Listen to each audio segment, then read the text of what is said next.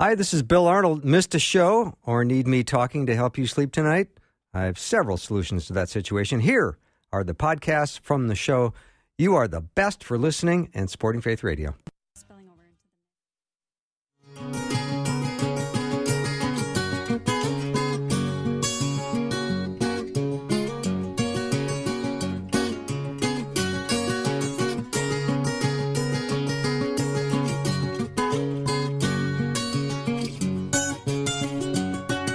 So nice to have the Salvation Series back up and running. We're talking about our Summer Salvation Series, which is now spilled into the fall, and here we are. Our guest this week is Dr. Jerry Root. He's the professor of evangelism and director of Evangelism Initiative at Wheaton College, along with Dr. Peter Kapsner and myself. Peter, I'm looking forward to this one. Yeah, gosh, you know, we've had so many different kinds of guests bring a different dimension to this, the topic of salvation, and the kinds of things Jerry can bring with us. It's going to be a pretty exciting hour. I agree. And Jerry is on our studio line and making time for us today. Jerry, welcome to the show. Thank you very much. I'm grateful to be with you. I'm always grateful to be with people who want to make Jesus known. Mm. Absolutely. Mm. So today we would like to talk about salvation and how the Holy Spirit participates. It seems to me that the Holy Spirit regenerates, and then sanctifies. But there's also the baptism of the Holy Spirit. So I've got a whole bunch of questions for you, and that's how I want to start. Peter and I both grew up Catholic, so we remembered as a kid we'd pray Father, Son, and Holy Ghost, and I'm thinking, well, I was afraid of ghosts. Absolutely. Yeah. Well, Jesus said in the upper room that he was going to go to the Father, but he wasn't going to leave his disciples as orphans. He was going to send to them another helper. In the Greek, there is another of the exact same kind that he was, and we who study the Scriptures know that it is God the Holy Spirit, that God is one God, eternally existent in three persons. So he sends them a resource. And in some senses, his instruction, most of the Gospel of John, one quarter of that Gospel, is his instruction with the disciples that last night before he's crucified. And it's interesting to me that most of that instruction is about the ministry of the Holy Spirit and the work that's going to go on after Jesus raises from the dead and ascends the Father. So the Holy Spirit is essential to any kind of gospel witness. So you've got these different terms that we use: baptism by the Holy Spirit, filling of the Holy Spirit, gifts of the Spirit, fruits of the Spirit. And they have to be each, I think, defined clearly. The baptism by the Spirit is the placing of the believer in the body of Christ. If you read 1 Corinthians 12:13, well, for by one Spirit we are all baptized into one body, the body of Christ. And in some senses, becoming part of the body of Christ by the Holy Spirit dwelling in us means that there's a new incarnation going on. The historic incarnation was when God the Son became a man. But now the Holy Spirit takes residence in the body of Christ, the church, to do his work in the world. And it is an aorist tense, that passage in 1 Corinthians 12:13. It happens to the believer the moment they believe. Even Romans affirms that. For all who are being led by the Spirit of God, these are the sons of God, Romans 8:14 says. And it also says in verse 15, you have received a spirit of adoption as sons, by which we cry out, Abba, Father. That's baptism of the Spirit, placing you into the body of Christ and the Holy Spirit taking residence in your life. The filling of the Spirit's different, though. In Ephesians 5:18, it mentions the fact that we need to be filled with the Spirit. We're commanded. Why is this necessary? Because we can get what it says in 1 Corinthians 2, 14 through 16, and 3, 1 through 3. We can become like natural people. We're believers, but we're not walking in the Spirit. We're walking in the flesh. And there comes times when we have to confess our sin to God, and after confessing, say, Lord, refill me with your Spirit. Don't retake residence. He's already there. But fill me with your Spirit. I yield my life afresh to you. The passage, Ephesians 5:18, it's one of the most weird constructions in the Greek New Testament. It basically is a present passive imperative. Present means it should be ongoing. Imperative means it's a command, but it's passive. How do you obey a command passively? In essence, it's saying, let this be done to you. Normative Christian life is for you to constantly be saying, Lord, Fill me with your Spirit for what I've got ahead in these next couple of hours. Fill me with your Spirit as I go to work today. Fill me with your Spirit as I go home from work and I'm with my family, that I might represent you in a way that would draw others to you. The fruits of the Spirit in Galatians 5 are love, joy, peace, patience, kindness, gentleness, self-control. And then the gifts of the Spirit are varied, distributed as the Spirit wills, that we might be doing His will in the world. So that's basically the ministry of the Holy Spirit. Once the Spirit comes into your life, then be sensitive to the prompts of the Spirit. That if the Spirit prompts you to do something, then you go do it. And if the Spirit prompts you to pay your neighbor's electrical bill when your neighbor's out of work, then go pay your neighbor's electric bill. If the Spirit prompts you to talk to a friend about Christ, talk to that friend about Christ and watch Him work in your life. And by the way, I think He gives His prompts economically. If you respond to them, you'll get them with greater frequency, which is always fun. Jerry, there's so much to mine into with what you just said in terms of a life that is governed and guided by the Spirit sort of on a day in, day out, hourly basis, and I'd love to dig into that a little bit more, but if we can just back up for a second, what I'm hearing you say is maybe something different than what some people might have been counseled in, is the idea that you get salvation and then at some future date something happens where you get a baptism of the Holy Spirit. But you're talking about at the moment of conversion, at the moment of saying yes to following Jesus, that the Spirit resides in your life and you as part of the body of Christ. So if you can say more about that, the difference between that understanding and maybe somebody who would say, no, the Spirit comes at a later date. Yeah, it seems to me the teaching is Christ is clear in the upper room discourse. You'll have some transition stuff going on in the book of Acts. Acts is a historic book. It begins along the outline, and you will be my witnesses, Acts 1:8, and the Holy Spirit will come upon you, and you'll be my witnesses, Jerusalem, Judea, Samaria, and the remotest parts of the world. And at each place where the gospel starts to go into that new region, you'll see some special manifestation of the Holy Spirit. That was, I think, to tell the disciples, look, this is happening here. These people are included. The Samaritans matter. The Gentiles matter. And you get to go continue to do ministry in that way. And that was the whole council in Acts 15. That's what it was about. All are included. So the Holy Spirit was moving in that direction. We see something different there. It's not something that I think is normative. It was unique. It was a historic moment, just like Pentecost was a historic moment. So I think, at least as I study the text and as I look at the original, it seems to me fairly clear.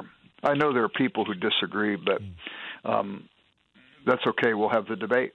And it sounds like salvation then, even as it relates to the Holy Spirit, when you're receiving that at the moment of your conversion, part of the salvation is that there's a different governing of who you are rather than the works of the flesh or the power of sin. Part of salvation is that the Holy Spirit now resides within you as a person and as a body to guide your way of life moving forward. And Jesus makes that claim, too. In John 15, He says, abide in me and bear much fruit. And then He goes on to say, for apart from me, you can do nothing. Well, He's talking to His disciples, but what He's saying has merit for the long haul. And He has ascended to the Father, and so consequently, apart from me, you can do nothing. He sends His Holy Spirit. He makes it very, very clear. I'm not going to leave you as orphans. I send you another helper, and it's His Spirit who will guide us into all truth. So I think that's the text, and I think that it's clear. And not only that, it gives you great confidence. Because when you go out, let's say you go out and you make a big mistake sharing Jesus with somebody. Well, don't beat yourself up too much. Learn from the mistake. Go back and ask forgiveness of the person you might not have been too sensitive towards. And say to them, I'm asking your forgiveness because I wouldn't want anything that I do to keep you from seeing how deeply you're loved by God. The Holy Spirit allows you to go back and set those things right. But the Holy Spirit also gives you the confidence that there will be a rightness to be set, that the process is going on. I've even had it before where I've shared Jesus with people, and they haven't been responsive to the gospel. And then I find out years later that they actually came to Jesus, and my sharing with them was a moment in the process. And you have to believe that if the Holy Spirit is giving us these prompts, He's engineering the thing from on high. He sees the big picture, and we're His servants. We're willing to serve Him. You go respond to His prompt, and you let the results be up to Him. And I think it's wonderful. It's an exciting life. The Holy Spirit will come upon you, and you will be my witnesses. Even sharing Jesus once with Ronald Reagan by following a prompt of the Holy Spirit. That was kind of fun. Wow. I'm glad we recorded that. Well, there's a lot of cool stuff. Yeah. As long as you... Every life could be like the Book of Acts if people wanted to follow God. Fantastic. Dr. Jerry Root is our guest today as we're continuing our Salvation series, Dr. Peter Kapsner and myself. And we're talking about the Holy Spirit as it relates to salvation. And we're going to take a really short break, but when we come back, we're going to continue with Dr. Jerry Root. Be right back.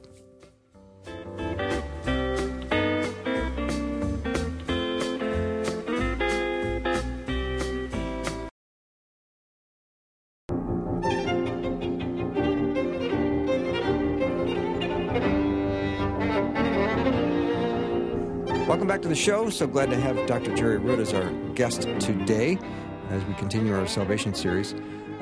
Jerry, a question about if a person is questioning whether or not they're born again. I love that passage in Romans 8 where it says, "The Spirit himself testifies with our spirit that we are God's children."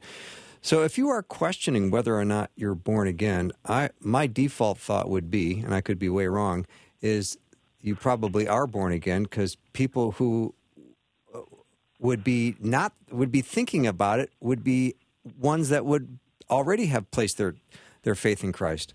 And they're just wondering whether or not they're born again. People who aren't spiritually motivated aren't going to be sitting around thinking about this. Well, it's interesting to me. My best friend is Roman Catholic, and he and I ran an FCA program at a Catholic high school when we were both coaching football there. And we saw a lot of guys come to Christ. So I know many Roman Catholics who have a strong faith in Jesus, and I know many Protestants who don't. So it's interesting. These things aren't divided across denominational lines anymore or whatnot. But one time I was talking to a guy, and he was there. There were some guys doing something that wasn't right to do. And I said to this guy, "How come you're not in there doing that with those guys?" And he said, "It's against my religion." So I said, "Well, what religion are you?" And he told me he was Roman Catholic. And I said, "Well, that's great." And I assume then if he's Roman Catholic, he must have respect for the Bible. So you just are on the same page with the person if you don't get in a fight with them, but instead assume the best about them. So I said, "Isn't it cool what we have in Jesus, that we can know for sure that we can go to heaven when we die?" He says, "You can't know that." I said, "Oh, yeah, you can." He says, "No, you can't." I said, "Do you believe the Bible?" He says, "Of course I believe the Bible." I took him to 1 John chapter 5, verse 11, "And the witness is this, that God has given us eternal life, and this life is in his Son. He who has the Son has the life. He who does not have the Son of God does not have the life. These things I have written to you who believe in the name of the Son of God in order that you might know that you have eternal life." He freaked out. He looked at that thing. He came to me several weeks later, and he said, "I went home that night, and for the next two nights I was up late into the night looking at those very verses." And he said, "All of a sudden I realized I am accepting the Son. I am trusting his work on the cross for my forgiveness of sins. I have the Son. I have the life." How does he know? The Scriptures said it. Trust the Bible. Trust God's Word. And it was exciting to see this change that took place in his life as a result of that. We don't know by virtue of feeling. Feelings come and go. They can be fickle. We know by virtue of the authoritative Word of God, the God who cannot lie, the God who is immutable and unchanging. He isn't fickle. He's not capricious. His Word is constant, and you can build your house on it, Jesus said, because it's like building a house on a rock. Jerry, going back to, in light of that conversation you had with a friend and felt led to be to 1 John 5, you referenced something earlier about the opening of the Book of Acts, talking about Jesus saying to his disciples that you will receive power when the Holy Spirit comes upon you. You'll be my witnesses in Jerusalem, Judea, Samaria, ends of the earth. And you were talking a little bit about sensing the nudges and the prompts of the Spirit as you're filled with power. Is that, when you're having a conversation like that, are you tapping into some of those sort of prompts and some of those nudges and with a friend thinking, gosh, where can I take them in this conversation? Where can I lead them to access God and the salvation that's possible there? I mean, how do you interact with the life of the Spirit like that on a day-to-day basis? Well, yeah, I think that's it. I think you follow the prompts. Again, I can't tell you the number of times I've been in a witnessing experience. Every one is unique. And all of a sudden you found that there were ideas that came to you, or words, or there was a quote from a book that you remembered out of the blue. And you say out of the blue, but it was basically, I think, a prompt of the Holy Spirit. And you share that with that person. And you see how the conversation goes. I could give you multiple examples of this. But the other thing, too, that's interesting to me is sometimes if it doesn't go well, that it could be that the Holy Spirit is leading you into that situation, that through that situation you might learn that the next 30 situations you'll do better because you learn from that one. So you don't have to always think that the Holy Spirit is going to give you a merit badge and everything's going to go hunky-dory. But there will be something that will be positive in the process, whether you grow or whether you lead this person to Christ or whether you even nudge this person to take the next step that they need to take in the process of coming to faith. And is it possible, Jerry, in the midst of all of that, too? I just think that some people probably feel a lot of pressure that they need to share their faith everywhere they go. Is it possible that you might sense a nudge saying, now is not the time to break open this box with somebody? I mean, is it different than sort of the mechanics of evangelism is to follow the lead of the Spirit in evangelism? If you feel a nudge to share Jesus with somebody, you can bet the enemy's not giving you that urge. I don't think he does that. But the other thing, too, is I've met people a lot of times who think, man, this whole thing is kind of difficult, isn't it? And I go, no, it's not difficult. It's not any more difficult than any other human endeavor. I don't think anybody's very life-skilled. Nobody's ready to get married. If you waited till you were, you'd miss out on those joys. Nobody's ready to have children. If you waited till you were, the whole human race would end this generation. I think we function awkwardly. From the toddler that's learning how to walk falls down and gets bruised, the 5-year-old taking the training wheels off of the two-wheeler, falls down and gets abrasions. Remember when you went from that one schoolroom experience in elementary school to middle school with 6 classrooms and a locker that never worked, how awkward you felt? It was the most purgatorial period in human development. But the thing is, we're always awkward in any new experience. So a person goes out to share Christ. They think, I should do this, and they go out and it goes awkwardly, and they think, I'm never doing that again. Really? What if the toddler said, well, I fell down, I'm never doing that again? Or the kid riding the bike says, I got an abrasion, I'm never doing that again. Or the person newly married who had an argument with the spouse and said, well, I'm going to end this. This isn't going to work for me. No, we grow through the awkwardness. We grow through the experience.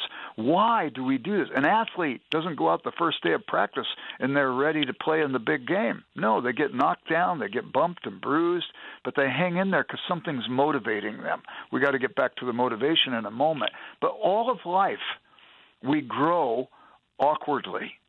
Why is it in evangelism, if we have an awkward situation, we bail and say, this isn't for me? I don't understand it.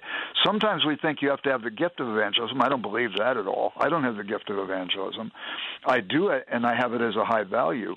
My gift is a gift of encouragement. But if you have the gift of hospitality, do your evangelism around the table.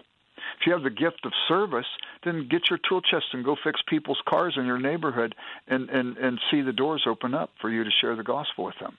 If you have the gift of giving, use your resources in a manner that will open doors for you to share the gospel with other people.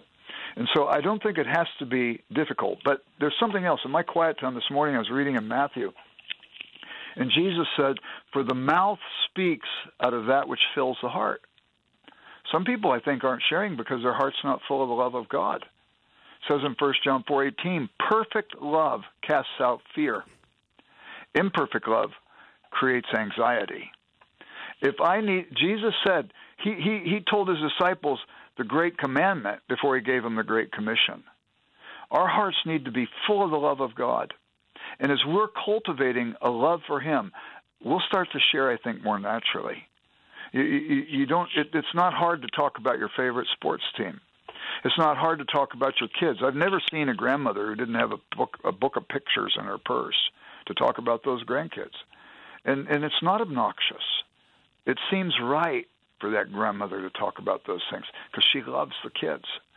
And I think we cultivate that love of God. And as we cultivate the love of God, we go out. And as we go out, we learn from our mistakes. So we grow through that awkwardness. Over time, we become skilled at these sorts of things. and it becomes more natural for us. It's a lot of fun, actually. It is fun. I think there's some people that live in a black and white world, though, where they're willing to try something once, and if it doesn't go good, well, that's it. Mm-hmm. Well, sure. That's sad, isn't it, for them? It's very sad. It's sad for them. But it doesn't have to stay like that. They can get better if they want to. And just they have to be able to be willing to say, I'm going to take a risk, and I'm going to see where it goes. I remember one time sharing with somebody very early on when I was a Christian, and I was sharing the gospel with them. I said, well, is there any reason why you wouldn't want to trust Christ right now? And they said no. And I go, really? Wow, this is amazing. And Jerry, so in terms of equipping yourself for that kind of process, I mean, we talk about sensing the nudge of the Spirit, and I would love to get into that a little bit more about how you sense that nudge for people that might not know what that is. But for now, in terms of the equipping, are there just simple practices you can equip yourself with in terms of being able to share the gospel simply with people? I think so. So I'm an academic, so reading, I think, is important. The greater your reading experience, the more you've got to draw on when you share the gospel and connect the gospel with other people. Most of my academic work is on an author named C.S. Lewis. C.S. Lewis wrote 73 books, or at least there's 73 titles under his name, 56 during his life, but the others were essays brought together and letters that were published after he died. But he said in his own lifetime, and wrote it actually, most of my books are evangelistic. Well, his books were about medieval literary criticism. You know, he'd had his Christian apologetics, certainly. He had novels. He had satire. What did he mean most of his books were evangelistic? And he said one time, we don't need more books by Christians about Christianity. We need more books by Christians on other subjects with their Christianity latent. Mm. In other words, in some senses, I teach at a Christian liberal arts college, Wheaton College. We say we are teaching students to be faith-integrated, liberal arts educated. So what does that mean? Well, technically, it means that any subject I study, I'm seeing something of God in that subject. Mm-hmm. And that means every subject should cause me to break forth in worship at some moment. Not only that, every subject should motivate me to want to serve other people. It says in the Scriptures that God causes it to rain on the just and the unjust. He gives harvest in their seasons. We look at the natural world. He served us in this world. He not only placed us here, He resourced us here. We need to go do that. But the other thing is every subject that I study, something of God is present in that subject, and therefore every subject is a segue to the gospel. C.S. Lewis said, I believe in Christianity as I believe the sun is risen. Not only because I see it, but because by it I see everything else. Everything is a segue. And so the more I study, the more I learn about things, the more I learn in conversation with different people. Maybe I'm not a bookish person, but I'm interested in people. But as they ask questions and they learn about people, they learn where the places are that people are ticking. We're going to take a little short break. We'll be right back with Dr. Jerry Root in just a minute.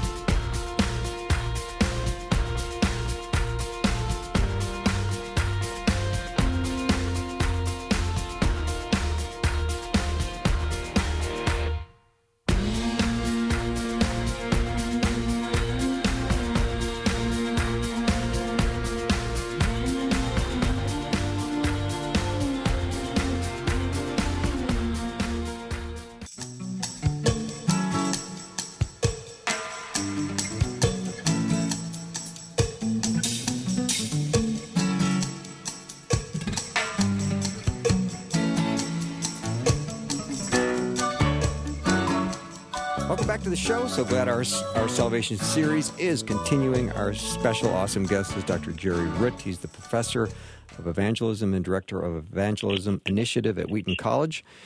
And Jerry, I had a question about when the Holy Spirit comes and takes up residence in you. I was thinking of Peter, who recently took in a guest at his home. He's married with 5 kids, and there's something that's so wonderful because it opens up the potential for a greater friendship and more of a relationship, but it also will have its own challenges.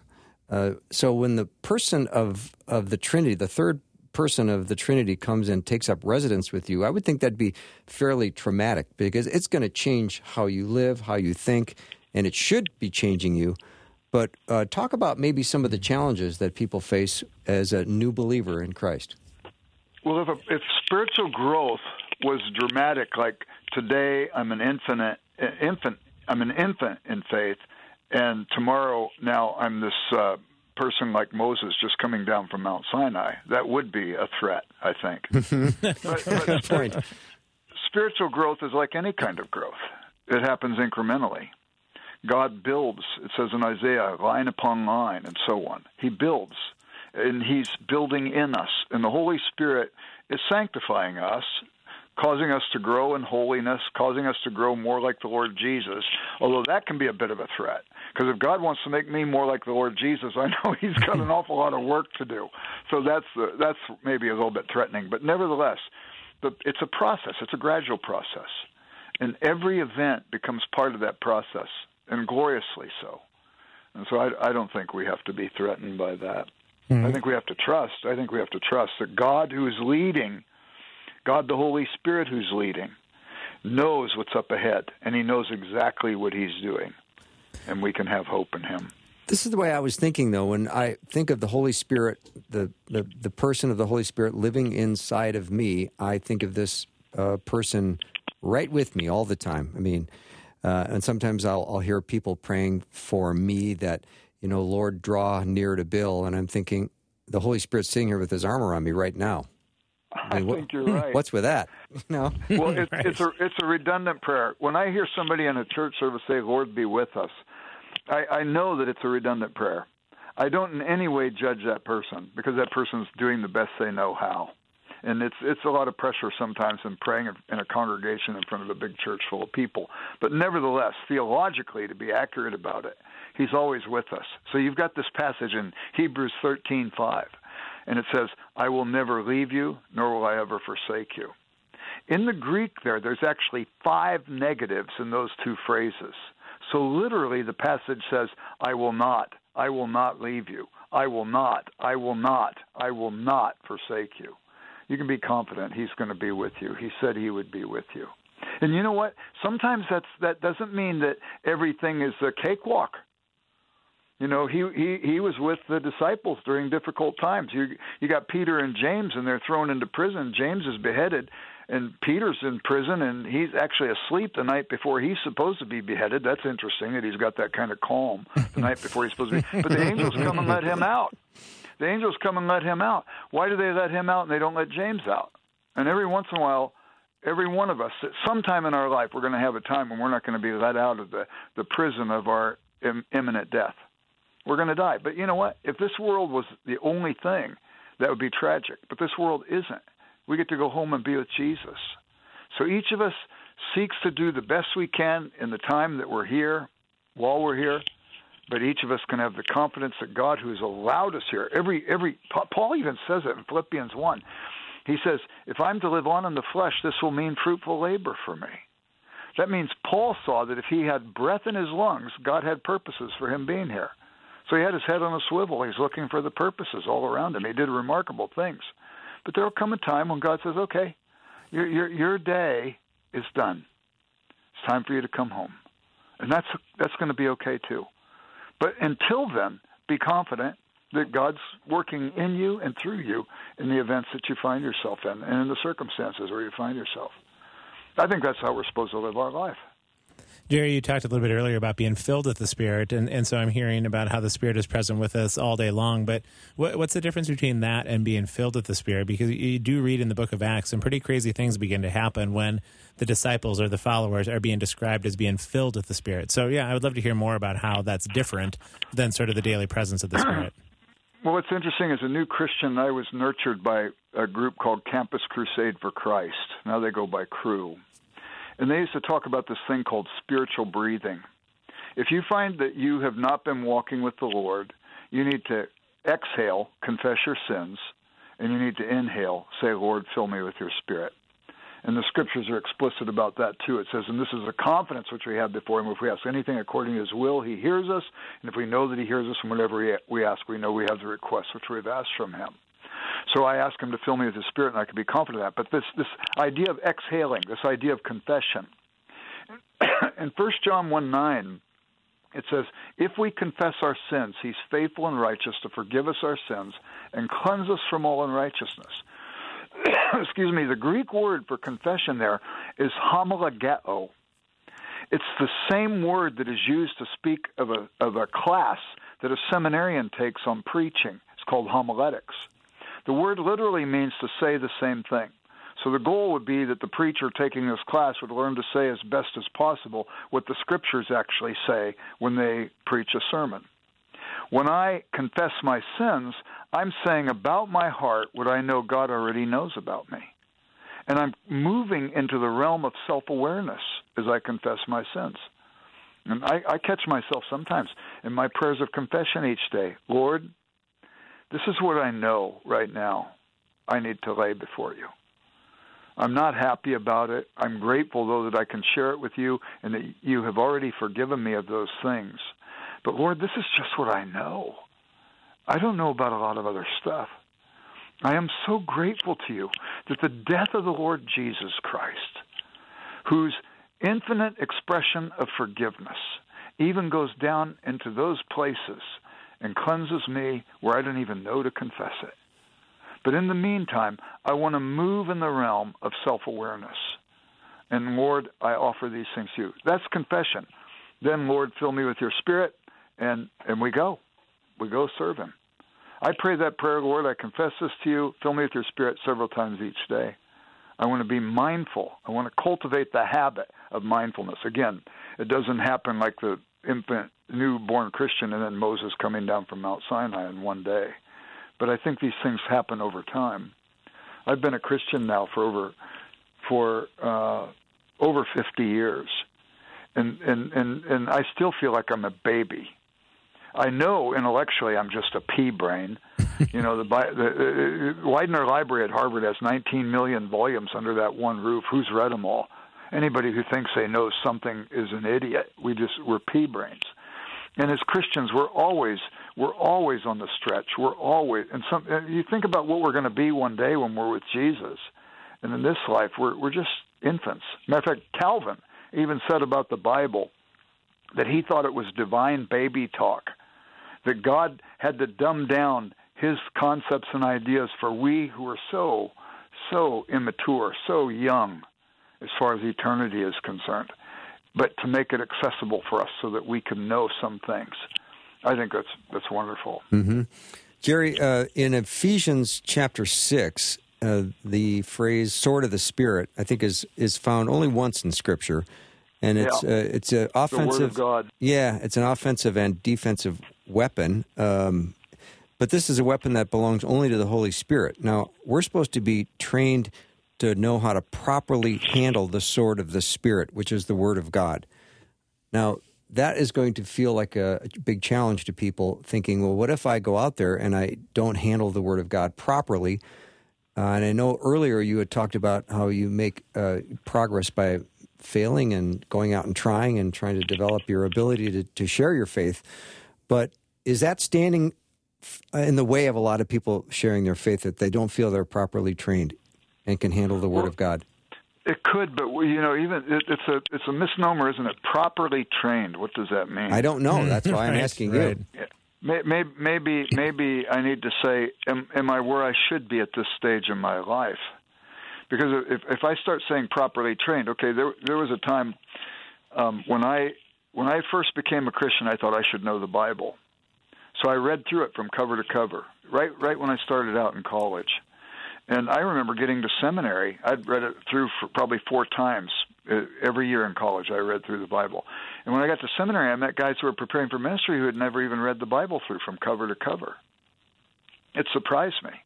I've just finished my 50th read through the Bible, and I've read the New Testament 35 times before, besides that, and the Greek Bible twice. And the thing is, every time I open it up, I see something I never saw before. And I talk to other Christians, and they say, same with me. Every time I open it, I see something I haven't seen before. Well, if that's true, what does properly trained mean? That means if if I'm going to keep learning more and more about this book, so then you go study Greek, and you study Hebrew, and you study theology. Well, that gives you a little bit wider horizon on understanding the book. But anybody who studied those things who says, well, yep, I've got it all figured out, I can check every box, and I know all about it now. I have achieved omniscience. That person needs a therapist. So it doesn't go like that. We're properly trained, I think, has to be, am I adequately trained for where I should be in my own Christian walk? And if I'm not, then go get some more input. But don't put your life on hold until that's done.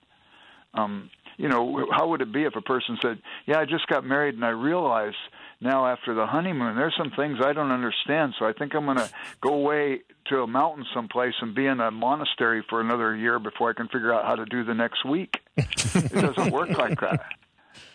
You can offer that seminar, Jerry, but I don't think it'll be popular. Yeah. But it's funny to me how we sometimes will approach the spiritual life and our life with Christ differently than we approach life generally. And nobody would do that. Nobody would say, wow, my first day at work and I don't quite know what I'm supposed to do here. I'm new, so therefore I'm going to quit. Mm-hmm. No, we say, I know what I've got to learn how to do, and I'm going to go learn it, so I'll be successful. Yeah. And I think this, too, is really important. You can always ask a public question. What's your name? If you meet a person in Chicago, you could say, are you from Chicago? It's a public question. They're standing in Chicago. Listen to the answer. One time I met a guy named Peter in Chicago. And I said, are you from Chicago? And he said, no, I grew up in Albuquerque, but when my parents divorced when I was 12, I moved to Chicago with my mother. He didn't have to tell me that. We had just met. But he told me some very personal things. And that opened the door for me then to ask questions about that, because every answer gives you permission to ask about things given in the answer. And you can go deeper and deeper till you find the deep-felt need where God's already tugging at their heart. And they're wondering how they're going to make sense of that experience. And you know exactly how to craft the gospel message to help that person see how deeply they're loved by God, how rich is His forgiveness, and how willing He is to enter their life as Lord to help them begin the process of bringing order out of any chaos in their life. It's wonderful. It is wonderful. We're going to take a little break. Dr. Jerry Root is our guest on our Salvation Series with Dr. Peter Kapsner and myself. We'll be right back.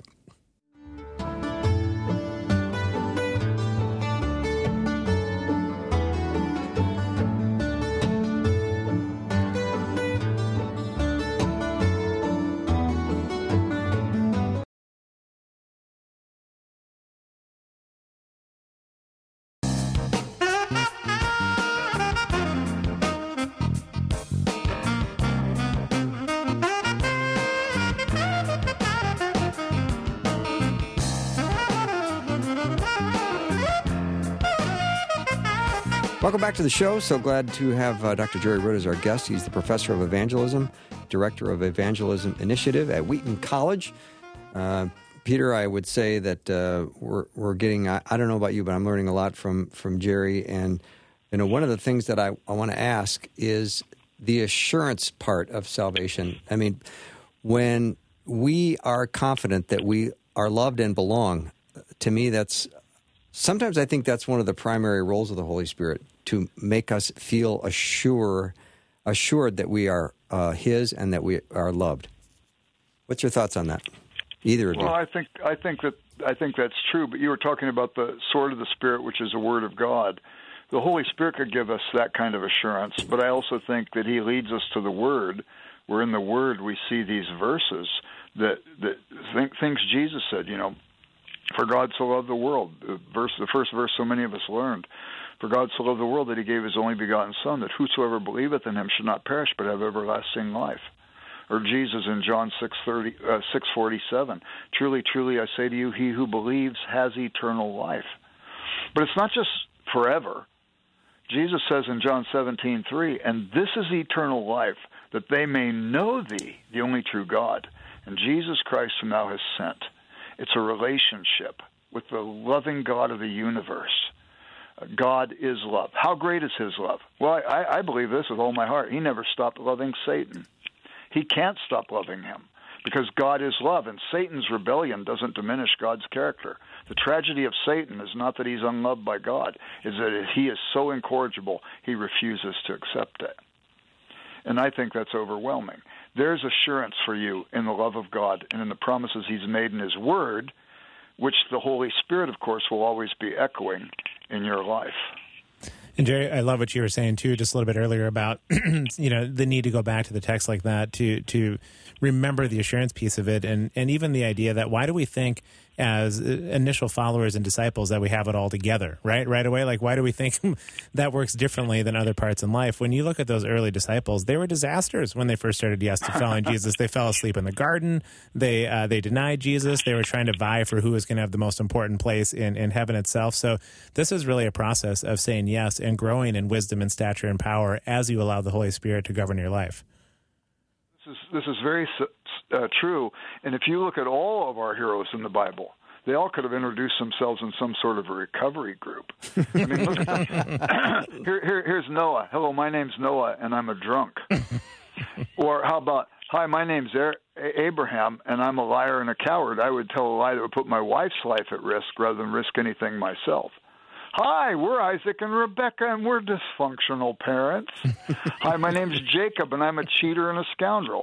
Hi, my name's Miriam, and I am very jealous of my little brother Moses, and I'm a racist. I'm upset about his interracial marriage. Hi, my name's Aaron. I'm a religious leader, and I cave into peer pressure. Hi, my name is Moses, and I'm a hothead and a murderer.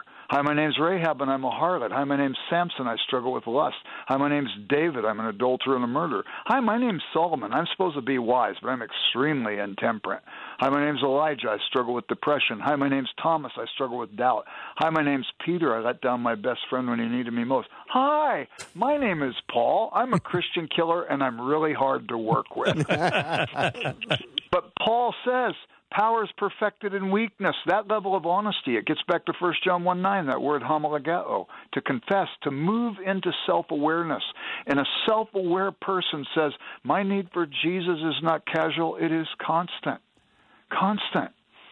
And all of a sudden, we start finding expressions of grace in our life. There's a wonderful book by Anne Lamott called All New People. It's a novel. It's a coming-of-age novel. And there's this young girl, and she's in this family. The mother's a Christian, but she's kind of crusty. The father's a womanizer. He abandons the family. And the mother and the daughter are having a discussion about grace. And they say, what sound does grace make? And the mother says, that's like asking, what does a one-hand clap sound like? And the girl remembers a Japanese proverb, and she says, oh, the Japanese have a proverb. What sound does rain make? Doesn't make a sound till it hits something. An umbrella, a hat, a puddle. And the narrative stops there. And you remember as a reader, they were talking about grace. What sound does grace make? It doesn't make a sound till it hits something. A broken heart, an estranged relationship, an area of temptation I haven't gained victory over yet. That's life. That's the life that we're called to live. And we're called not to live in the muck of it and in the sewer of it. We're called to live through it. And to learn to be triumphant. I think it was Winston Churchill said, if you find yourself going through hell, keep on going. You don't stay there. You're going to grow. But that's where you're going to encounter grace, in the place where life is messed up. That's the sound grace makes. That's awesome. When it hits these places. Yeah. Jerry, one of the goals and one of the hopes that I had when I started this series was that we would talk about salvation, but at the end of every hour or towards the end of it, we would give people a understanding that if they have not invited Christ into their life, that there couldn't be a better time than right now. Would you be willing to help us with that? How much time do we have? 4 minutes. Okay. John Muir, when he first went to Glacier Bay, was on a mission trip. An evangelistic mission trip while he was studying the glaciers. There were two Indian tribes that were having war with each other 30 years before he got there. And they were trying to present the gospel to these Indian tribes. And they found out that 30 years earlier during this war, one of the chiefs said to the other chief, we got to stop this war. All of our people are going to die. We've got to start drying fish. We've got to start getting food ready so we could survive the winter. And the other chief said, you're right. But he said to the first chief, but your tribe has killed 10 more than our tribe has killed.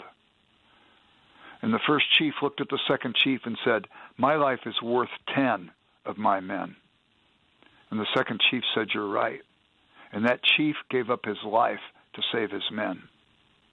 And when they presented the gospel to those tribes knew what atonement was all about, that Christ had come to die to set us free.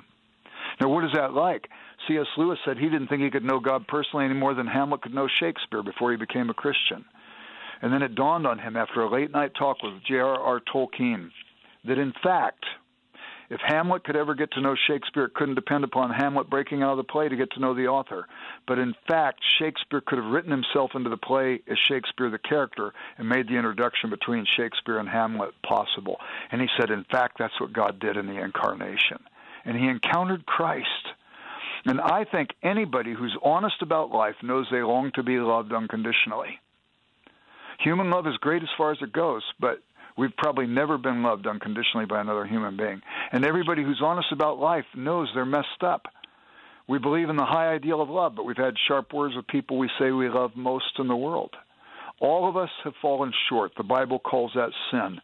And this God who loves us forgives us of that because Christ has forgiven us in his death and resurrection.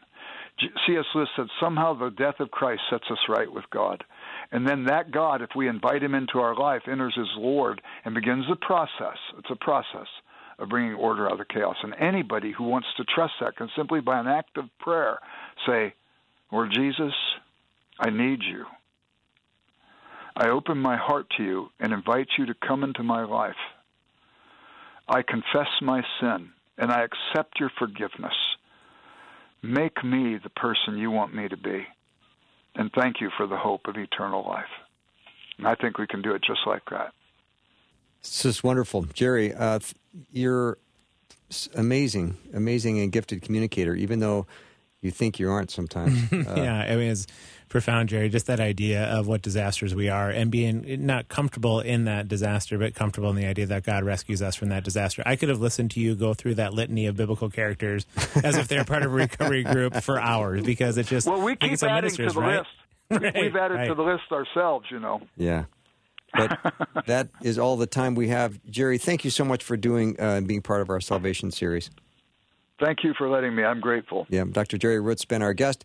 That's all the time we have. We will be back at it next week with Dr. Peter Kapsner. Thanks, Peter. It's great. No, yep. Just amazing stuff. Yep. Yeah, well, and again, a special thanks to Dr. Jerry Root and Peter Kapsner. What a wonderful hour that was. Thank you so much for spending this time with me today. I have loved being with you. I hope you have a wonderful evening. I'll see you tomorrow. As you lay your head on that pillow, just be certain God is working out his great plan in your life. Have a good night.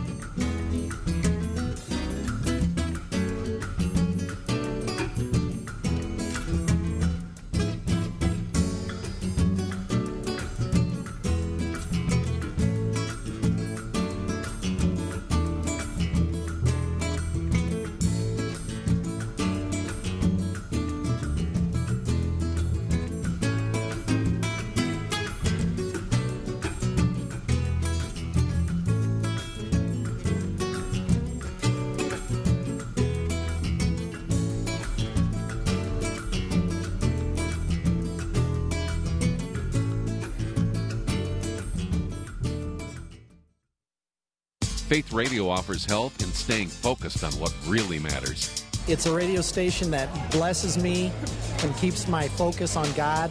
I'm always thinking about God and what I can do for other people because of it, you know, just how we can help and the way you guys spread the word through us, and then we spread it on down the line. So it's just a beautiful chain of love going through. Connecting faith to life, together on Faith Radio. Thanks for listening. Programming like this is made available through your support. Information available at myfaithradio.com.